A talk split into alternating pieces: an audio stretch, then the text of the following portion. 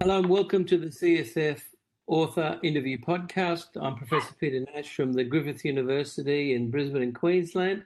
And we're very fortunate today, in the middle of this corona crisis, to be joined by Professor Georg Schett from the University of Erlangen-Nuremberg. Welcome, Georg, and thank you very much for giving up your time in the middle of all this chaos.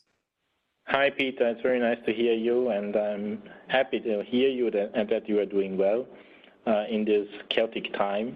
So I look forward to, I hope I can answer all your questions you, you prepared for me. Okay, so today we'll be reviewing uh, really the effects of JAK inhibitors on bone homeostasis. Uh, in particular, we're referring to a very interesting but quite complicated article of, uh, that was published in Science Translational Medicine very recently. Our first author is Susan Adam from Georg's group. JAK inhibition increases bone mass in steady state conditions and ameliorates pathological bone loss by stimulating osteoblast function. And that's really very novel for us. We're used to lots of our therapies inhibiting osteoclast function, but to actually be a stimulator of osteoblast function is really very novel. So we look forward to hearing your thoughts on that. So, can you give us a bit of an idea about how you put the study together and why you did this particular study? Yeah, so um, actually, I think what we all know that JAK um, um, activation is important for mediating cytokine effects on um, immune cells. Um, and uh, that is actually the reason why JAK inhibitors are used in the clinics to treat inflammatory diseases. Uh, very efficiently. Uh, but uh, we felt that there are probably also some um, mechanisms which JAKs are doing in, in cells other than the immune system. And we were particularly interested in how JAKs are regulating bone homeostasis. So that was um, the, the situation. We felt that, that JAKs could have a different role than uh, inflammatory cytokine in bone homeostasis. And um, as you know very well, this is very important for understanding uh, rheumatic diseases. And uh, tell us a little bit about the two models you use the rat model, the ovariectomized model, and the uh, and the arthritis models that you use, because most of the audience won't be familiar with them. So I, uh, the the work is actually structured in a in a in a in vitro work basically where we looked um, um, on the effects of cells uh, of JAK inhibition on cells differentiating into bone forming cells. The second part was a modeling of uh, of bone loss. Um, one is uh, bone loss related to loss of estrogens, which mimics uh, postmenopause bone loss in humans and the other one was an inflammatory model, inflammatory bone loss in an arthritis model. And the third part of the work was a small human study where we looked at whether JAK inhibition can lead to new bone formation in arthritis So referring to your questions, uh, the two models are basically are classical models to study bone loss. One said is when you take out the ovaries, uh, you lose estrogens and you lose bone, like in humans, when you lose the function of uh, the ovaries, you lose bone, as known as postmenopausal bone loss, which is probably the most frequent form of bone loss in humans, uh, which is not inflammatory per se, but we know that um, this is a mixture of um, increased osteoclast and um, and impairment of osteoblast function. So uh, when you treat actually um, postmenopausal bone loss with JAK inhibitors, you can mitigate this bone loss. So it's obviously the, effect of JAK inhibitors not only confined to inflammatory uh, bone loss, but also to bone loss related to uh, endocrine problems, if you want. And the second part is actually the arthritis model. In an arthritis model, JAK inhibition, inhibition does uh, the usual um, stuff like in humans. It inhibits arthritis but on the other hand, it also inhibits bone loss very effectively, which is um, typically seen also in human disease based on the phase three trials with JAK inhibitors. Okay, so you, you looked at tofacitinib, you looked at baricitinib. Is the 50 milligrams a kilo tofa and the 10 milligrams a kilo bari the kind of doses you'd ever see in a human dose with the JAK doses we use, or were they sort of super physiological doses? No, these are the doses which um, would reflect human doses. Yeah? So they, uh, they, these were the doses which were used in the preclinical models, uh, um, testing of TOFA and BARI before they went into clinics. So these are the, the, the, the, the doses which would be equivalent to the doses in humans. Yeah? And um, yeah. And were you able to pick any differences between the two JAKs, or was it uh, either JAK really throughout the three big studies performed the same way? I would think they perform more or less the same, where there are tiny differences, but um, in fact, we saw the um, the effects with both inhibitors. I wouldn't think that there's too much difference between uh, TOFA and BARI. Bottom line, what both inhibitors did is um, they fostered um, osteoblast function, which is uh, related to bone formation. And as you mentioned in the introduction, we are usually used that uh, interventions, immune interventions affect bone resorbing cells, which are the osteoclasts. And the osteoclasts are not so much affected actually by, by these inhibitors directly, but indirectly they are affected through the osteoblast. So what we found is that the main function of, um, of inhibitors, both of TOFA and BARI, is mani manipulating osteoblast function, meaning that they stimulate that uh, mesenchymal cells are differentiating in osteoblasts, which improves bone formation. And you even had histomorphometry to uh, look at bone sections. And tell us a little bit about the histology. Well, histology um, can can differentiate whether a drug affects primarily bone resorbing osteoclasts or bone forming osteoblasts. Yeah? So there are two ways to improve bone mass. You could inhibit osteoclasts, obviously, so inhibit resorption, or you stimulate osteoblasts, which improves formation. Yeah? That's a principle which is also very known in osteoporosis research, osteoporosis clinics. And um, with the histology, you can basically uh, differentiate whether a, a, drug primarily affects osteoblasts or osteoclasts. And what JAK inhibition is doing, uh, it is improving bone formation, while it does not actually um, um, uh, change very much osteoclasts uh, so the, the primarily mode of action why JAK inhibitors are protective for bone based on the histological examination is uh, an improvement of osteoblast function, leading to more bone formation. Super, that was very interesting because I always assumed that IL-6, the cytokine, is quite a potent inhibitor of the rank ligand OPG pathway, even if it downregulates everything with the JAKs, but you didn't see that in these studies. No, not too much. Actually, what what um, what we think is that uh, in a um, in in the case of an activated JAK pathway, yeah, in mesenchymal cells, you basically uh, allow you inhibit uh, the differentiation into osteoblasts. Yeah? So basically, you suppress um, um, bone formation, and that is actually that's actually frequently seen also in inflammatory diseases that you have a low bone formation, so it's suppression of bone formation. And we think that JAK, JAK's, JAK activation is mediating suppression of, of bone formation.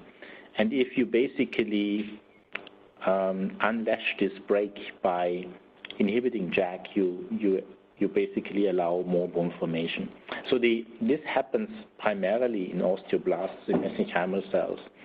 And it cues mesenchymal cells to a, an osteoblast phenotype, primarily, for instance, by uh, increasing the expression of uh, key osteoblast genes, which are, for instance, V and T proteins, which are activated. So basically, you allow a commitment of a of a resident mesenchymal cells to move into uh, the osteoblast lineage, and that's what JAK inhibition is doing.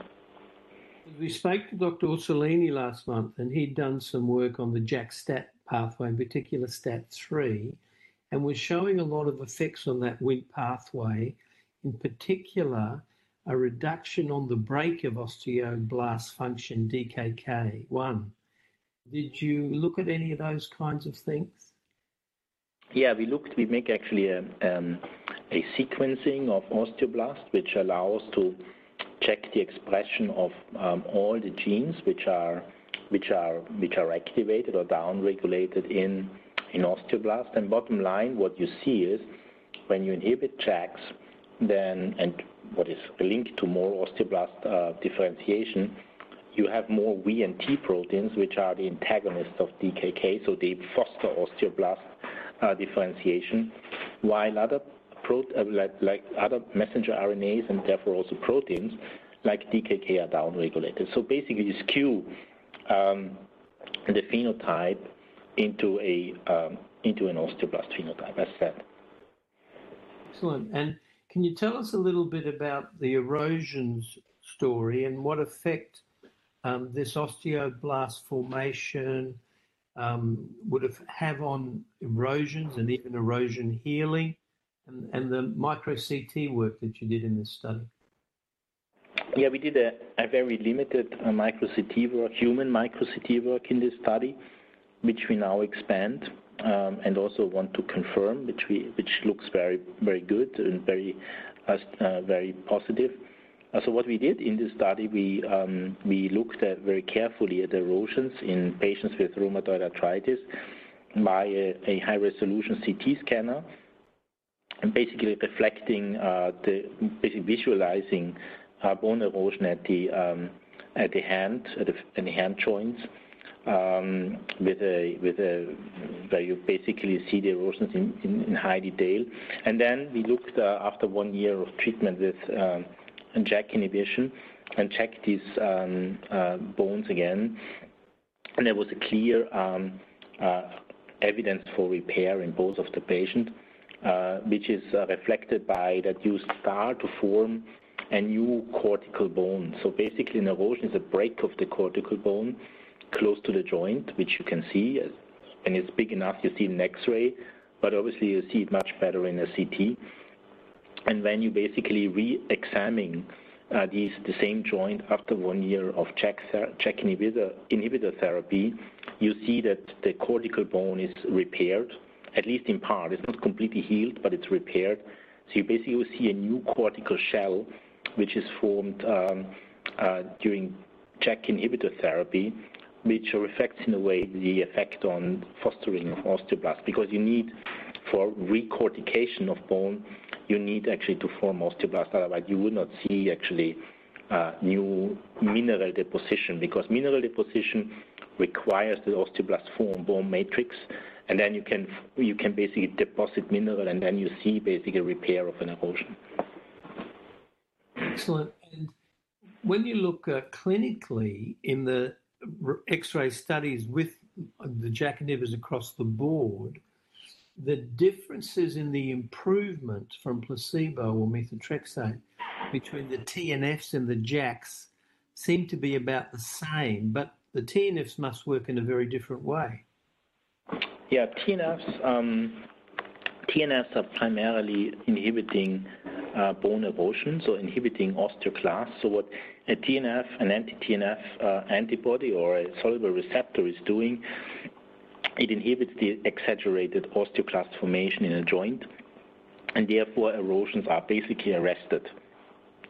So, so what um, we have shown also recently that when you compare the effect of an anti-TNF and an anti-IL-6 receptor blocker on joints, you see basically an arrest of bone erosion in the anti-TNF, but you see some evidence of repair in anti-IL-6 receptor blocker. So the JAK inhibitor acts like a very um, effective JAK, uh, IL-6 blocker as well in, rheumatoid, and therefore it's quite interesting that similar effects are seen in IL-6 blockade and in JAK uh, inhibition. that there is evidence for repair. In the X-ray, um, I should say that in X-ray is not designed how we score X-rays, um, and uh, and also the sensitivity of X-ray is not designed to look for repair. Uh, at best, you can say that there is an arrest of progression of X-ray um, erosions or joint space narrowing, but it's not designed to detect for repair. So for detection of repair, you need more sensitive uh, measures, and uh, this is um, ideally accomplished by, CT. Excellent. And the, the joint space narrowing, I've never been sure if that's direct pressure of pannus or pannus just releases matrix metalloproteinase and things to destroy cartilage. Any comment on joint space narrowing in your studies? No, we didn't look at joint space narrowing in this study, and uh, but we will look at joint space narrowing in a follow-up study with more patients treated with JAK inhibitors. So we will, what you can do, you can look at joint space narrowing also in the CT, so um, like in the X-ray, and uh, and one will see whether there is also a an effect on joint space narrowing. We, we know that there's an effect on joint space narrowing from the X-ray studies, but uh, we, of course we don't, we would not, we would not expect that uh, there is a regeneration of the cartilage necessarily, because this effect is more related to osteoblast differentiation rather than to to cartilage repair, which is much more difficult to accomplish, obviously. As you said, cartilage repair or cartilage damage in rheumatoid is quite different from, from bone damage because cartilage damage is accomplished by the generation of matrix metalloproteinases, which are enzymes degrading cartilage matrix, and they are produced mostly by uh, synovial fibroblasts, but also by neutrophils populating the, uh, the, the, the, synovial fluid. So these cells contribute to matrix uh, enzyme production and uh, ultimately degrade the cartilage. So, so cartilage damage, I think, is best controlled by uh, by best control of inflammation uh, in rheumatoid arthritis, which is obviously also the case with the JAK inhibitor. They control of not only bone but also inflammation. Superb. And um, do you think that even though this model is almost like a rheumatoid model, that you'll be able to pick a difference in the psoriatic arthritis patients who have bone osteoproliferation as well as erosion in the same hand, if you like.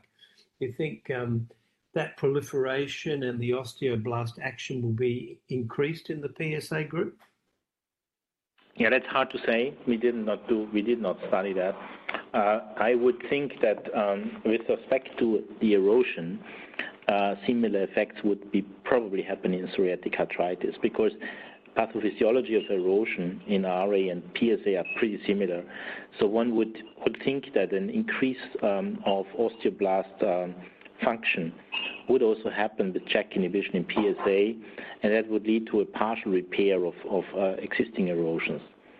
Whether this would have an adverse effect on the formation of enthesiophytes, we obviously don't know, but uh, that's not a, um, a, a no-brainer, if you want, uh, because um, at the end, enthesiophyte formation is functionally pretty different from repair of bone.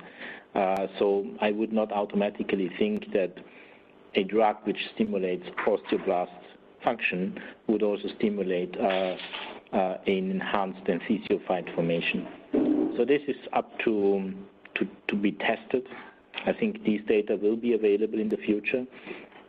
Um, and um, as said, I would think erosion behavior would be probably similar in PSA, and one need, would need to show that it does not actually uh, worsen the uh, formation, which is obviously also important for function in PSA patients. Right, and um, romosozumab is coming. Any words on the sclerostin pathway in some of your studies? Yeah, we did not we did not formally look at sclerostin because sclerostin is a is a protein which is uh, very specifically expressed in osteocytes in the terminally differentiated osteoblasts. So uh, inhibition actually um, interferes um, earlier in the differentiation of mesenchymal precursors into osteoblasts. So it, it actually affects uh, the expression of genes which determine that a, a cell becomes an osteoblast. Whereas sclerostin is much later when a cell has acquired the osteoblast status and then actually is entrapped in the bone and becomes an osteocyte, then sclerostin becomes very important. Uh, sclerostin, as you know, is a very powerful inhibitor of, of, uh, of bone formation. Uh, and um, at the moment, we don't know actually how uh, uh, uh, JAKs are regulating sclerostin. Um, we this study area to look at, right? That, that it's happening much earlier in the differentiation. Okay, well, um, you've got a lot of work to do because there's a lot of interest in uh, all these different aspects of, of, your study. Can you just give us some take home messages for the clinician, what they should now start to think about the effect of JAK's inhibition on the JAK-STAT pathway, um, bone formation, bone erosion? Yeah, I would say the study shows very nicely that that, that JAK inhibitors are beneficial for bone. Um, um, they can, uh, by um, in, improving repair, I think repair will become an interesting aspect of rheumatoid arthritis and probably psoriatic arthritis. Uh, that you don't consider damage as a um, as a condition which is uh, everlasting, but you can also affect damage uh, with partial repair. So it, it fosters actually the use, I think, of JAK inhibitors in diseases like rheumatoid arthritis. We also may uh, see future data on uh, osteoporosis. Uh, so as you know, osteoporosis is an important um, extra-articular manifestation of rheumatoid arthritis, um, and one hopes that the effect of JAK inhibitors are also improving osteoporosis in RA patients, which are um, known to go along with an increased fracture risk. Super. Um, we thank you again very much for your time, Professor Schett, and for your very uh, interesting paper. Um, this has been the CSF Author Interview podcast. If you'd like to know more about this paper and others uploaded to the CSF website this month, including detailed slide sets that are available in the publication section for download, uh, just go to cytokinesignaling.com Please subscribe to this podcast on iTunes or wherever you get your podcasts from and give us some feedback and let us know what you think. Thank you so much, Gil, for a very, very interesting uh, area. And uh, the future looks bright for uh, trying to uh, improve bone formation, which is going to be so helpful for erosion repair and trying to treat the osteoporosis, in particularly our rheumatoid patients. Thank you very much.